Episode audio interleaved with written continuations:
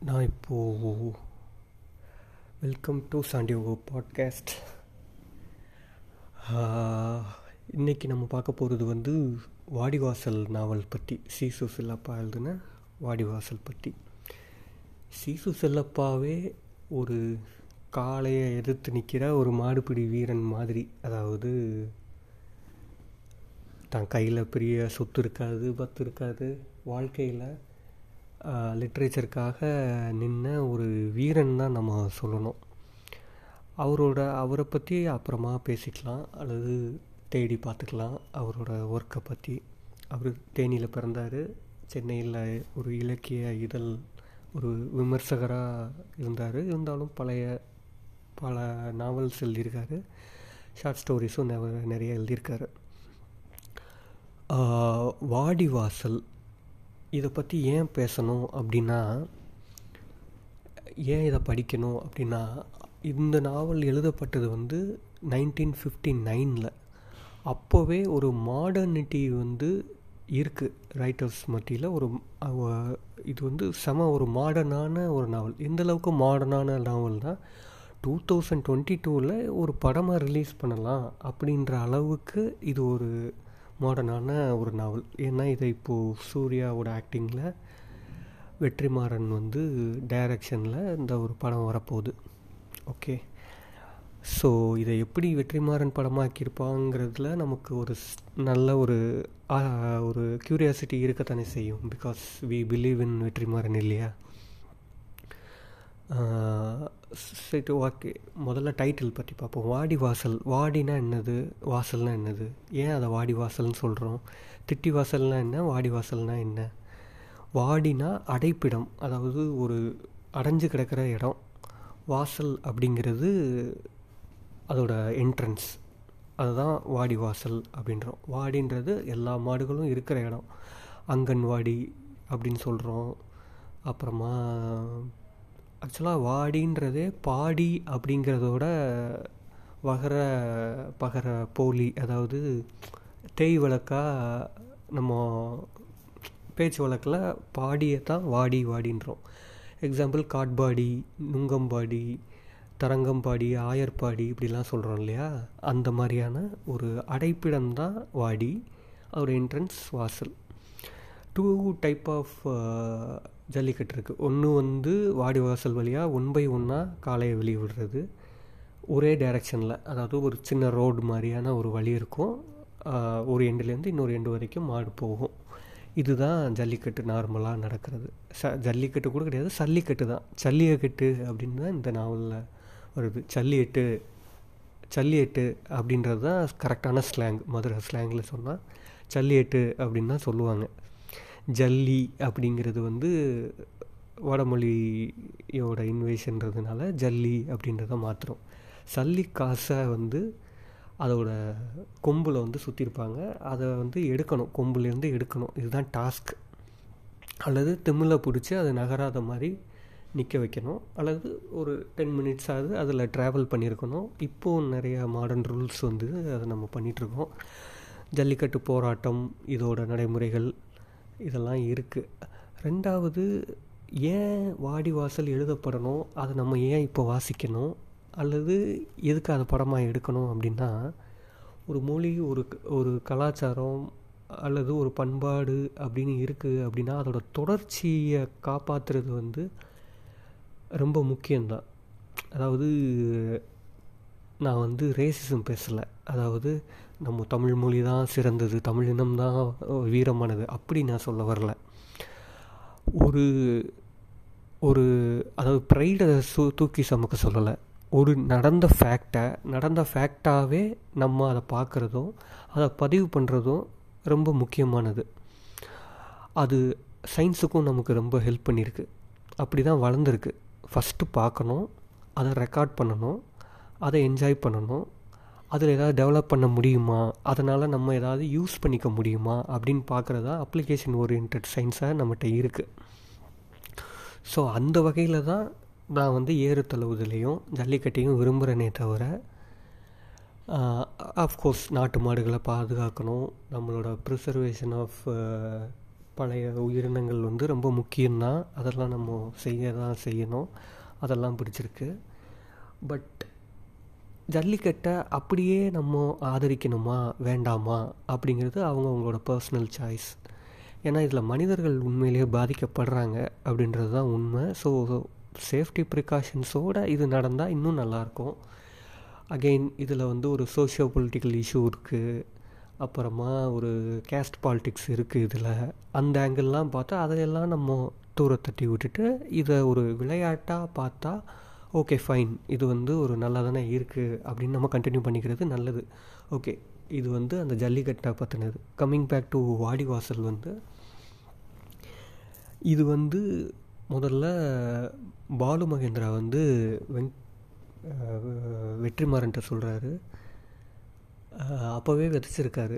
இந்த இதை படமாக்குறதுக்காக ஒரு ஐடியாவை வந்து நம்ம எப்போதுமே அப்படி தானே யாராவது ஒரு நம்மளை எக்ஸைட் பண்ணுற மாதிரி ஒரு வார்த்தை சொன்னால் தான் நம்ம அதை செய்வோம்.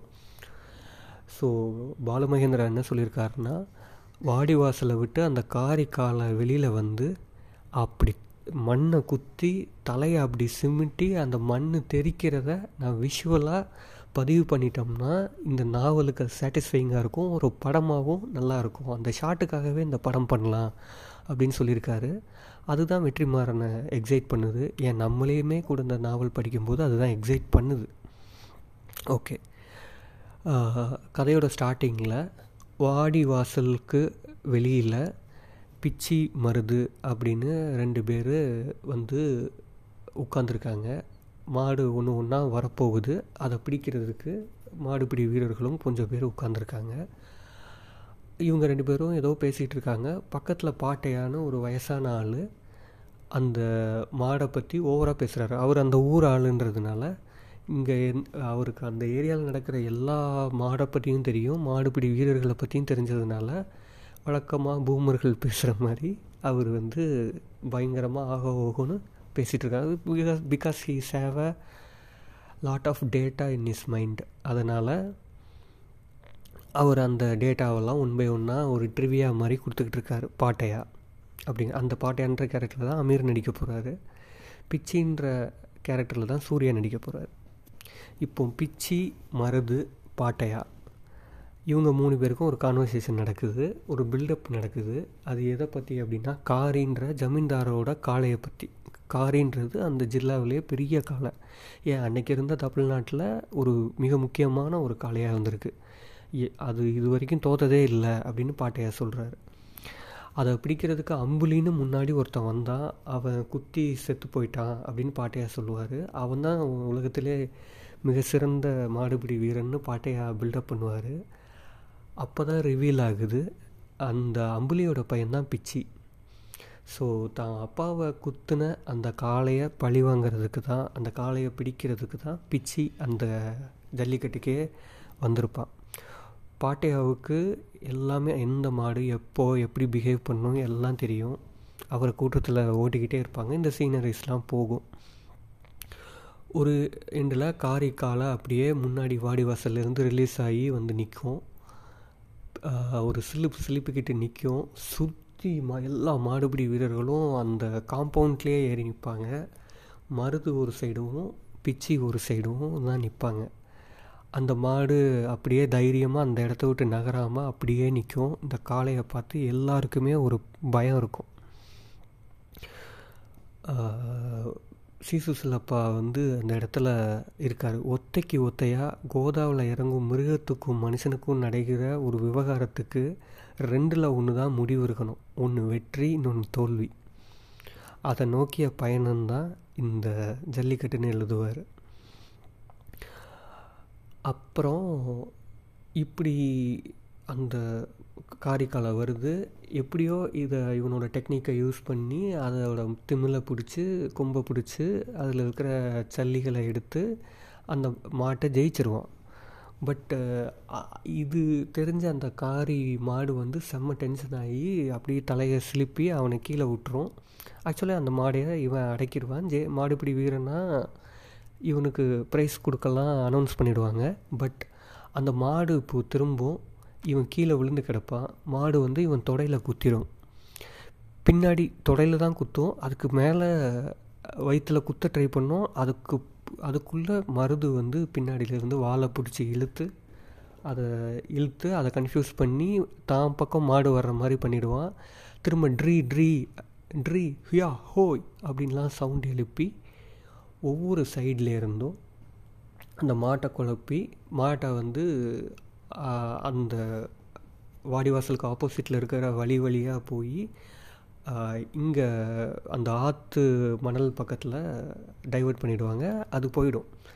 அடிப்பட்ட லைட்டாக தான் அது அடிபட்டிருக்கு. அது ஒரு பத்து நாளாக சரியாயிடும் அப்படின்ற நம்பிக்கையில் மா இவனை தூக்கி ஜமீன்தார் மேடை மேலே நிற்பார் அவர் உயரத்துக்கு இவனை மாடுபிடி வீரர்கள்லாம் கொண்டாடி தூக்குவாங்க. ஏ காரி மாலை பிடிபட்டுருச்சு காரி மாலை பிடிபட்டுருச்சு. ஜமீன்தாரோட காரி காலை பிடிச்சிட்டானப்பா ஜமீன்தாரை பிடிச்சிட்டானப்பா ஜமீன்தாரை ஜெயிச்சிட்டானப்பா அப்படின்லாம் அங்கே வார்த்தைகள் வரும். இதை ஜமீன்தாரும் கேட்டுருவார். ஜமீன்தார் முகத்தில் சந்தோஷம்தான் இருக்கிற மாதிரி காட்டிப்பார். தன்னோட பரிசு நூறு ரூபாயை கொடுப்பாரு. அந்த காலத்தில் நூறுரூபான்றது பெரிய தொகை. அதை பிச்சு வாங்கிப்பான். ரெண்டு பேரும் இறங்கி இறங்கி கீழே தண்ணிலாம் குடித்து ஆசுவாசப்படுத்திப்பாங்க. அப்பனுக்கு சிலைக்காமல் இருக்கியப்பா அப்படின்னு பாட்டையாக பெருமையாக பேசுவார். இந்த கதை இதோடு முடிஞ்சால் அது ஒரு சாதாரண ரிவெஞ்ச் ஸ்டோரியாக முடிஞ்சிருக்கும். But it's not a normal revenge story இதில் அந்த மாடர்னிட்டி எங்கே வருதுன்னா இந்த நாவலோட மாடர்னிட்டி எங்கே வருதுன்னா இந்த பாயிண்டில் தான் வருது. சமீந்தார் கீழே இறங்குறாரு.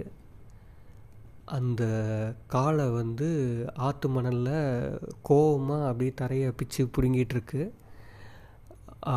தன்னோட துப்பாக்கியை எடுத்து அந்த மாட்டை மூணு சுடு சுடுறாரு. மாடு கலங்கி கீழே விழுந்து இறந்துடுது இதுதான் அந்த வைராக்கியத்தோடு இருக்கார். அதாவது திமிர் தான்.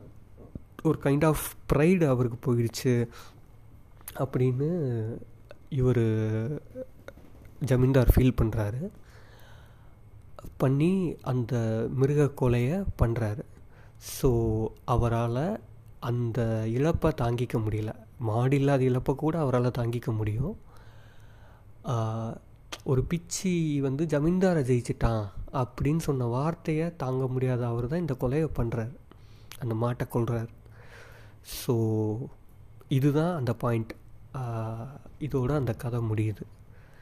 ஸோ இவ்வளோ இன்ட்ரெஸ்டிங்கான ஒரு ஸ்டோரி. வெறும் எயிட்டி பேஜஸில் நான் ரொம்ப ஷார்ட்டாக மேபி இன்ட்ரெஸ்டிங் இல்லாமல் சொல்லியிருக்கலாம் உங்களுக்கு. பட் இதை படிக்கும்போது அவ்வளோ ஃபாசினேட்டிங்காக எக்ஸைட்டிங்காக இருக்கும். இன்ட்ரெஸ்டிங்காக போகும். ரொம்ப ஷார்ட் நாவல் ஒரு ஷார்ட் சீனை தான் ஒரு நாவலாக எழுதியிருக்காங்க. அவ்வளோ டீட்டெயில்ஸ் இருக்கும்.